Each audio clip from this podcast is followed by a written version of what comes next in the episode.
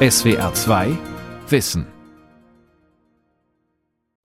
What we do over here, we see that a lot of people like to be here to be stimulated to think about a circular way of living. Über einen schmalen Steg führt Minke van Wingerten in ihren dreistöckigen Milchbetrieb. Die Kühe leben ganz oben, sagt die Unternehmerin. Doch die zweite Etage sei das Herz der Farm. Über eine Pipeline fließt die Rohmilch hierher, wird gekühlt und zu Trinkmilch, Käse oder Joghurt verarbeitet. Darunter, im Erdgeschoss des Betriebs, befindet sich ein Hohlkörper. Denn der Kuhstall steht nicht zwischen Wiesen und Weiden. Er schwimmt im Hafen von Rotterdam. Urbane Landwirtschaft. Können sich Städte selbst versorgen? Von Luca Sumpfleth. Bis zu 40 Kühe leben auf der Farm. Die Idee entstand 2012 nach einem einprägsamen Aufenthalt in New York, als Hurricane Sandy durch die Stadt tobte. Uh, Manhattan war überflutet und nach zwei Tagen gab es in den Läden keine frischen Lebensmittel mehr. Da wurde der Stadt klar, wie abhängig sie von der Logistik ist.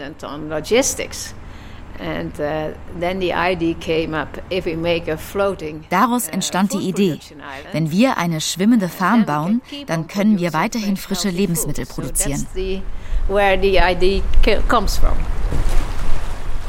Tropenstürme gibt es an der Nordsee nicht. Doch in den dicht besiedelten Niederlanden fehlt es an Platz. Der Meeresspiegel steigt. Also warum nicht auf das Wasser umsiedeln? Klimaangepasste Landwirtschaft, erklärt Minke van Wingerten. Und der Standort bietet weitere Vorteile. Transport belastet die Umwelt. Also sollten wir ihn vermeiden oder die Lieferketten zumindest kürzer machen. Das ist das Ziel. Denn wenn man in der Stadt produziert, ist die Lieferkette viel kürzer. Lebensmittel aus der Stadt liegen im Trend.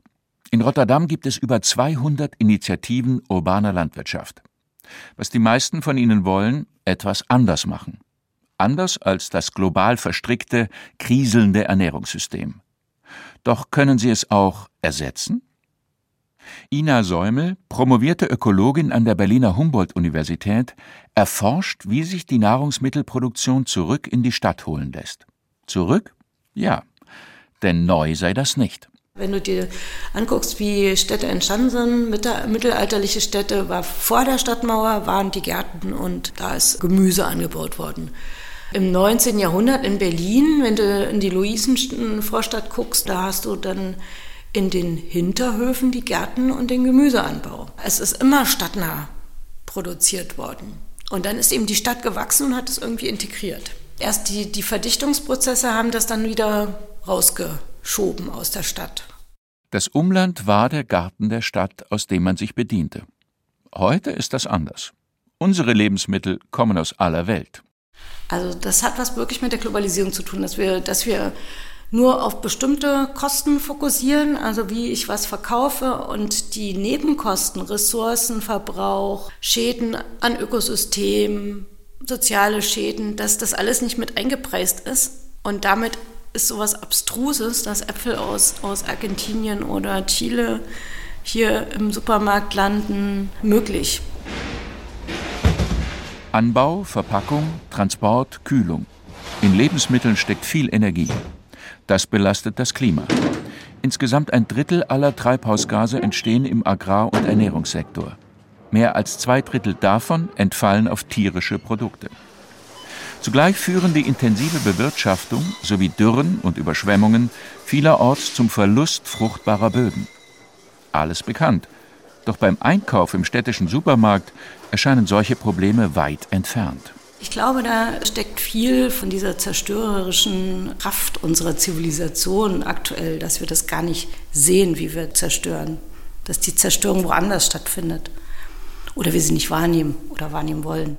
Damit die urbane Bevölkerung die Ressourcen der Erde nicht weiter aufbraucht, hat Ina Säumel einen Vorschlag. Die essbare Stadt. Das bedeutet nicht am Beton zu knabbern, sondern Obstbäume im Park, Kräuter auf Dächern oder Gemüsebeete in der Parkbucht. Anfangs ging es bei der Idee darum, Städte lebenswerter zu machen und Menschen in Kontakt mit Lebensmitteln zu bringen. Wer bis vor kurzem in der Stadt gärtnerte, tat das meist aus ideellen Gründen. Doch seitdem die Preise steigen und eine gesunde Ernährung teuer ist, ändert sich das. Deshalb wird jetzt wieder auch stärker produktiv der Garten genutzt. Das erzählen zumindest die ganzen Schrebergärtenvereinigungen, dass sie jetzt nicht mehr so hinterher sein müssen, dass auch noch ein bisschen das Minimum an Obst und Gemüse pro Parzelle produziert wird, sondern dass das jetzt eher wieder Standard ist. Selbstversorgung. Der wirtschaftliche Druck macht sie für viele Menschen interessant. Martina Artmann leitet die Forschungsgruppe Urbane Mensch-Natur-Resonanz am Leibniz-Institut für ökologische Raumentwicklung in Dresden. Sie kennt weitere Motive dieses Bedürfnis, wieder mehr zu wissen, wo kommt das Essen eigentlich her? Und wenn man da mal ein Bewusstsein geschaffen hat und man sich fragt zum Beispiel, wieso muss Milchpulver in den Chips mit drin sein oder wieso muss überall so viel Zucker mit drin sein, wenn es eigentlich nicht gesund für uns ist, dann sucht man einfach gerne Wege, um auch ähm, Alternativen zu schaffen. In Krisenzeiten ließe sich das besonders gut beobachten. Dass man einfach das jetzige System hinterfragt und auch merkt, ja, wir sind ja ganz schön vulnerabel. Das ist nicht normal, dass ich jederzeit alles verfügbar habe. Ähm, das hat man ja auch bei der Corona-Krise gemerkt. Da gab es ja auch Befragungen, wo dann immer mehr Menschen gesagt haben, ja, seit der Corona-Krise denke ich mehr darüber nach, was ich esse und ich ernähre mich auch nachhaltiger.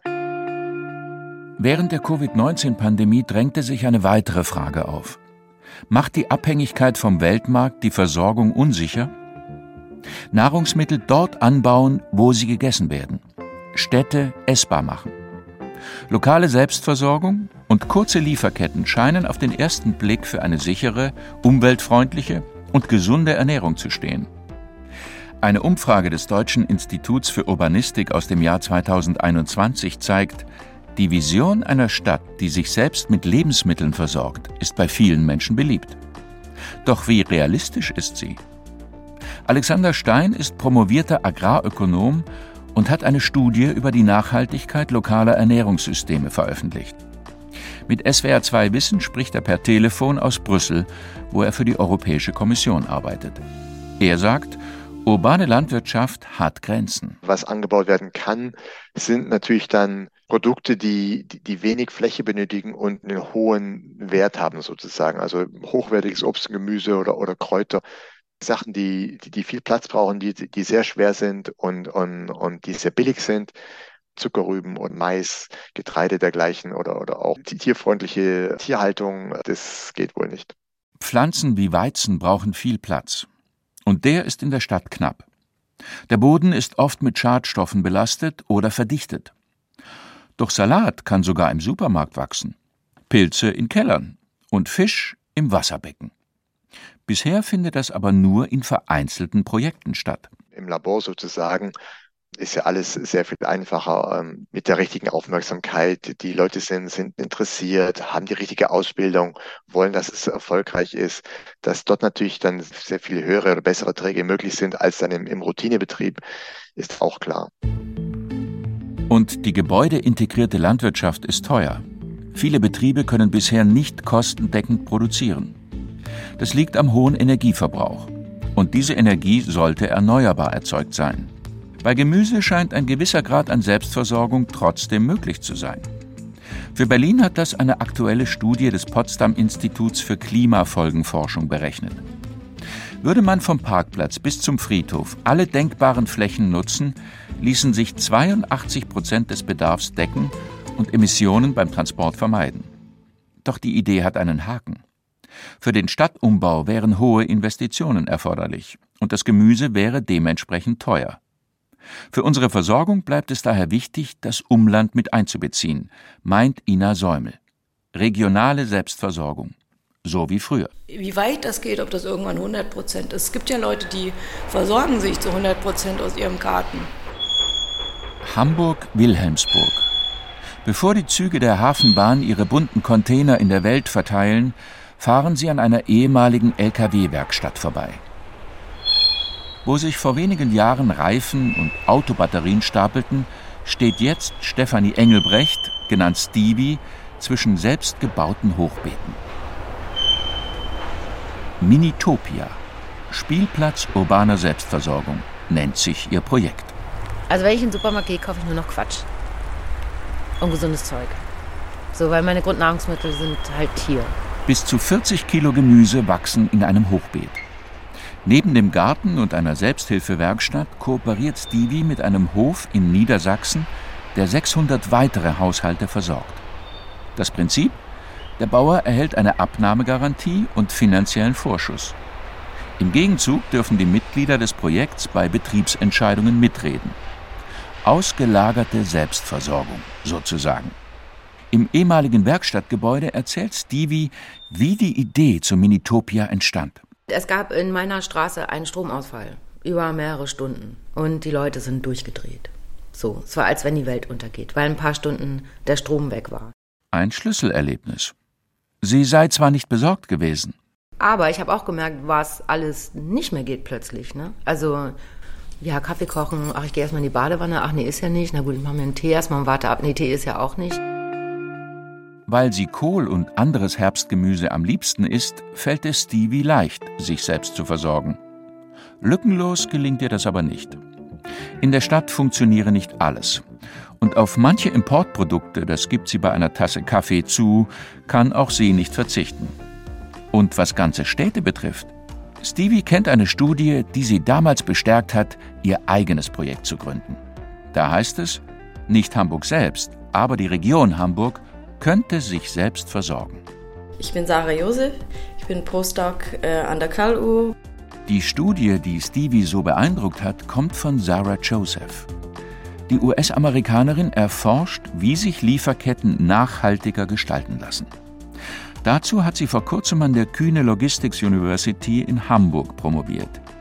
Ihre Forschungsergebnisse erklärt sie lieber in ihrer Muttersprache. Took äh,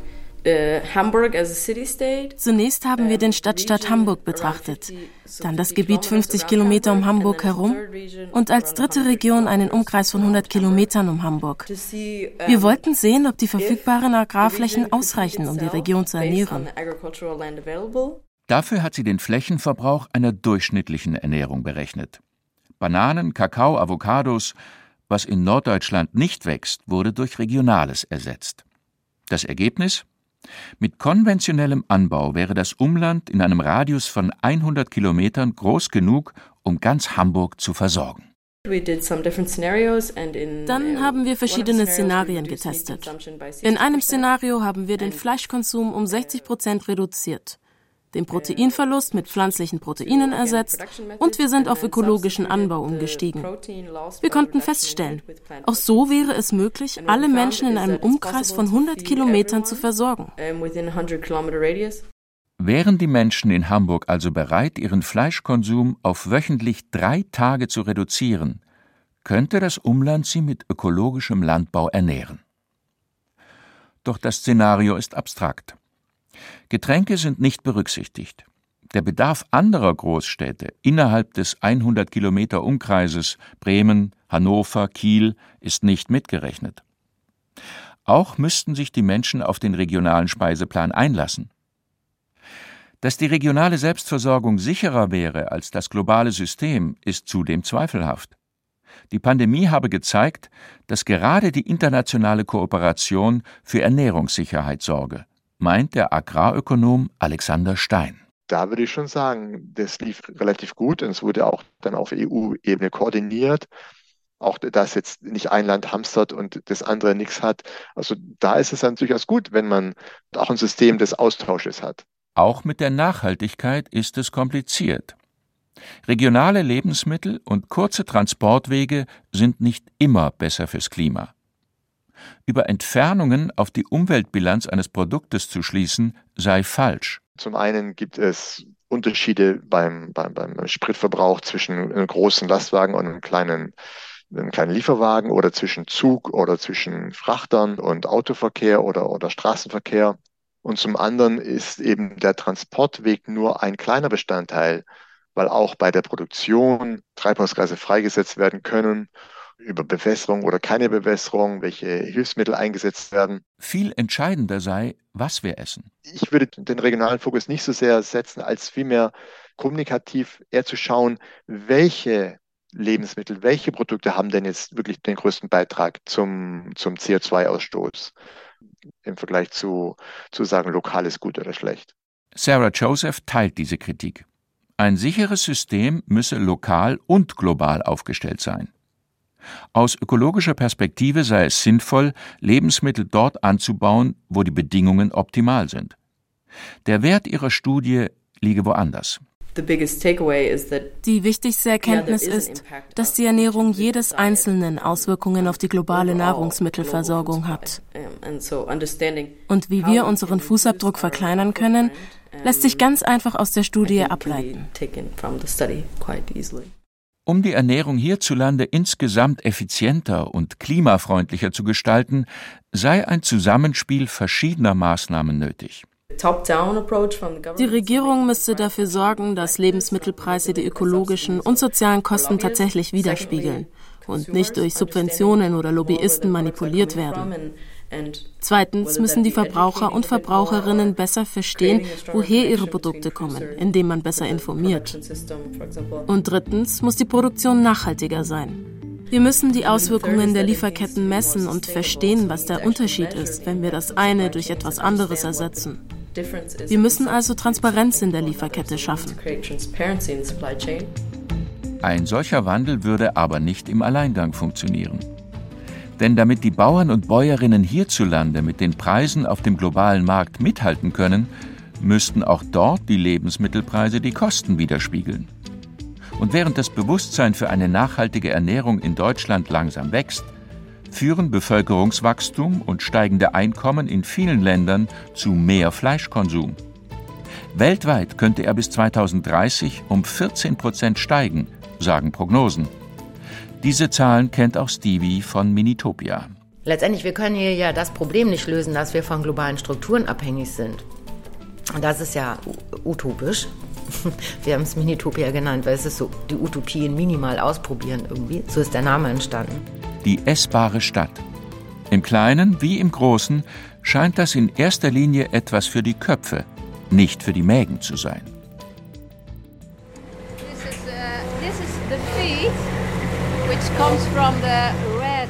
In Rotterdam knattert ein Bagger über den schmalen Steg hinein in den schwimmenden Kuhstall. Den Bagger wolle man noch austauschen, verrät Minke van Winkerten.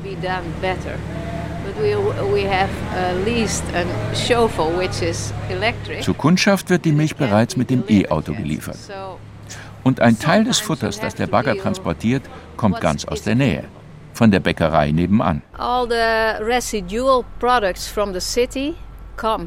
Die Abfälle werden hierher gebracht und gesammelt. Dann kommen sie in dieses rote Ding, werden zerkleinert und zu Futter für unsere Kühe zusammengemischt. Das Futter kommt also teilweise aus der Stadt. Das ist wirklich wichtig, weil es ansonsten verbrannt worden wäre. Stattdessen verarbeiten wir es zu frischem, gesundem Essen. Wir helfen der Stadt, Reste zu verwerten. Also unsere Kühe machen das. Um den Kreislauf zu schließen, soll der Kuhmist bald eine schwimmende Gemüsefarm düngen. Die Idee ist innovativ. Sie hat schon Interesse aus Singapur geweckt. Der dicht bebaute Stadtstaat will den Selbstversorgungsgrad bis 2030 auf 30 Prozent erhöhen. Für die Versorgung Rotterdams sind die 700 Liter, die Minke van Wingertens Betrieb täglich produziert, aber nur ein kleiner Tropfen. Und wirtschaftlich trägt sich die urbane Produktion kaum. Doch die Aufmerksamkeit sei es wert. Also wir sind mittlerweile ein sozialer Treffpunkt und ein Bildungsort. Viele Kinder kommen uns hier besuchen. Wenn die sehen, dass wir unsere Kühe mit dem Gras vom Fußballverein Feyenoord Rotterdam füttern, finden sie das toll und die Milch schmeckt ihnen noch besser.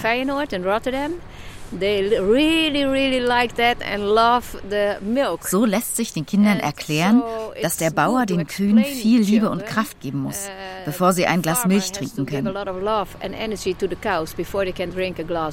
Sie lernen, dass Lebensmittel einen gewissen Wert haben und man sie nicht so einfach wegwerfen sollte. Der Milchbetrieb verspricht eine Verbindung aus Hightech und Idylle. Ein realistisches Bild moderner Landwirtschaft wird den Städtern damit allerdings nicht vermittelt. Es sei denn, sie werden selbst aktiv. Martina Artmann vom Leibniz-Institut für ökologische Raumentwicklung beschäftigt sich mit der Frage, wie die urbane Landwirtschaft das Verhalten von Menschen beeinflusst. In einer Studie hat sie 250 Personen, die in der Stadt gärtnern, nach ihrem Verhältnis zur Natur befragt. Und wir haben dann eben nochmal geschaut, korreliert das irgendwie mit dem Konsum von Lebensmitteln? Also ernähren sich die Menschen nachhaltiger? Und da haben wir festgestellt, dass wirklich diese globale Perspektive, also wenn Menschen sich wirklich bewusst waren, dass ihr individueller Konsum negative Auswirkungen hat auf einer globalen Perspektive, also auf den Klimawandel zum Beispiel, dass das wirklich positiv korreliert mit einem nachhaltigen Lebensmittelkonsum. Selber die Hände dreckig machen. So könnten Städter und Natur am besten in Beziehung treten. Denn wir lieben nur, was wir kennen. Das ist eine responsive Beziehung. Das heißt, ich kann in Resonanz gehen mit dir oder eben auch mit der Natur, wenn ich erstmal von ihr berührt werde. Das ist sozusagen die Grundvoraussetzung. Aber wenn ich dann wirklich in eine responsive Beziehung kommen möchte, muss ich auch antworten. Und ich kann antworten, zum Beispiel, wenn ich mich nachhaltig verhalte. Ich kann antworten, wenn ich Gärtner und die Pflanze pflege, wenn ich schaue, was braucht sie eigentlich. Ich bin Misha. ja, mein Name ist Michael Lilov und ich bin äh, ein Künstler und äh, teilweise Künstler und jetzt teilweise ein Gärtner seit, seit fünf oder sechs Jahren. Berlin. Auf einem Friedhof im Schatten einer Baustelle hat Mikhail Lilov vor wenigen Monaten begonnen, einen kleinen Garten anzulegen. Das Ding ist, wir sind jetzt in dem in Stadt, ja, und in Stadt, das ist ein bisschen anderes und in Stadt, wir haben nicht so viele Orte, wo die Erde nicht zerstört ist. Auf seinem Tablet zeigt er ein sechs Monate altes Foto. Wo heute Pflanzen wachsen, ist Erde zu sehen. Das Gemüse wächst hier direkt im Stadtboden. Eine Besonderheit. Zwar gab es keine Schadstoffe, wegen der Bauarbeiten war die Fläche aber stark verdichtet. Da sein Garten von einer Initiative finanziell unterstützt wird, konnte Mikhail Lilov aus Gartenabfällen kompostierte Erde kaufen und hier auftragen. Das reiche aber nicht. Die Boden hat auch so die eigene äh, sozusagen Entwicklungsgeschichte und Entwicklungsphasen. Und die Boden, denen dann geliefert ist, es gibt keine Würmer drin, es gibt keine Insekten, es ist meistens die Bakterien, die dort wohnen. Dann, wenn man mit Gardening äh, anfängt, dann muss man um diesen Boden kümmern, dass es weiterentwickelt, dass die Lebensnetzwerk sich äh, kompliziert wird. Dazu pflanzt er Mischkulturen an. Mais, Bohnen, Kürbis, Chili und Koriander wachsen hier neben, auf und aneinander. Und das ist so mehr chaotisch, ja. Das ist nicht so eine Ordnung, das ist so eine Chaosproduktion. Und diese Chaosproduktion dann befördert die Diversität. Wie zwei Gegenspieler wirken Stadt und Land. Am Rande der Grünen Woche, der weltgrößten Landwirtschaftsmesse, die jeden Winter in Berlin stattfindet, stoßen die Gegensätze aufeinander. So auch 2019. Tausende Landwirte rollen mit ihren Treckern vor das Brandenburger Tor, um gegen schärfere Umweltauflagen zu demonstrieren. Eine Woche später, am selben Ort, noch eine Großdemonstration diesmal für die ökologische Agrarwende und gegen die Agrarindustrie. Auf der Grünen Woche 2023 betreut Maike Mieke den Stand des Landesbauernverbands Brandenburg. Die Kritik an den Bauern und Bäuerinnen sei falsch. Außen auf den Feldern arbeiten hochqualifizierte, studierte Leute, die einfach Ahnung haben von dem, was sie tun. Und wenn der Boden in dem Moment so aussieht, wie er aussieht, hat das immer einen Grund. Und man sollte lieber fragen, warum es so ist, äh, der Bauer wohnt meistens mitten auf dem Dorf. Man sollte ins Gespräch kommen und nicht einfach das aburteilen und als irgendetwas hinstellen, was es gar nicht ist. Die Bauern und Bäuerinnen wünschen sich von der Bevölkerung mehr Wertschätzung für ihre Arbeit. Und an die Politik gibt es Forderungen. Dass gesellschaftliche Wünsche wie äh, tierwohlgerechte Haltung, regionale Produktion, dass das auch in einem Wettbewerb überhaupt möglich ist. Wir, wir wünschten uns auch eine, eine standortbezogene Agrarpolitik, die die Gegebenheiten vor Ort berücksichtigt, gerade im Land Brandenburg mit sandigen, armen Böden und Trockenheit. Man kann hier in Brandenburg nicht plötzlich einen auf Veganismus und nur noch die Hülsenfrucht gilt etwas und wir, wir schaffen alles Fleisch in den Supermarktregalen ab. In Berlin kann Mikhail Lilov seinen Garten gestalten, wie er möchte. Und er muss auch niemanden satt machen. Das unterscheidet ihn von den großen Betrieben auf dem Land. Das ist keine Firma, sozusagen. Wir haben keinen Kredit. Und das ist so eine große, ich glaube, so Vorteil, aber auch so, es ist auch so ein bisschen die andere Ethik sozusagen, ja. Wenn, wenn man so mit kleinem Projekt sich beschäftigt. Um einen multifunktionalen Garten zu gestalten, braucht es Zeit und Arbeit, menschliche Arbeit. Und die ist in der Landwirtschaft schon lange knapp. Nur mit mehr Menschen, die auf dem Land leben und arbeiten wollen, sind kleinere Betriebe mit regionalen Absatzmärkten möglich. Beim Landesbauernverband ist man daher über jedes Engagement aus der Stadt froh. Die Hofnachfolge beschäftigt uns sehr, dieser Generationswechsel, der jetzt stattfindet.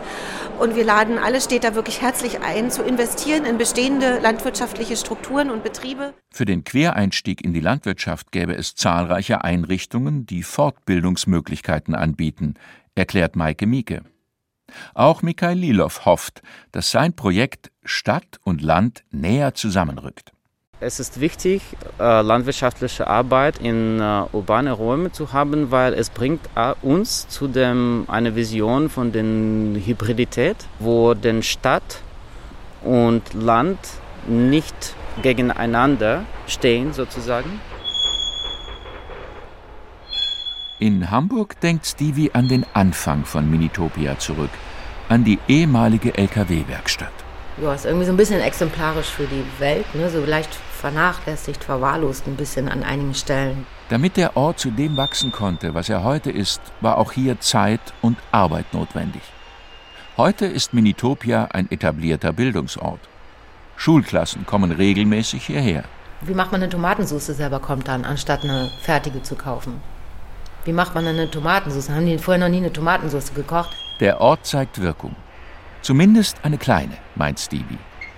Denn wenn die Kinder das nächste Mal eine Tomatensauce essen wollen, gehen sie zwar wieder in irgendeinen Supermarkt, aber dann kaufen sie dort Tomaten und kochen die Soße selbst.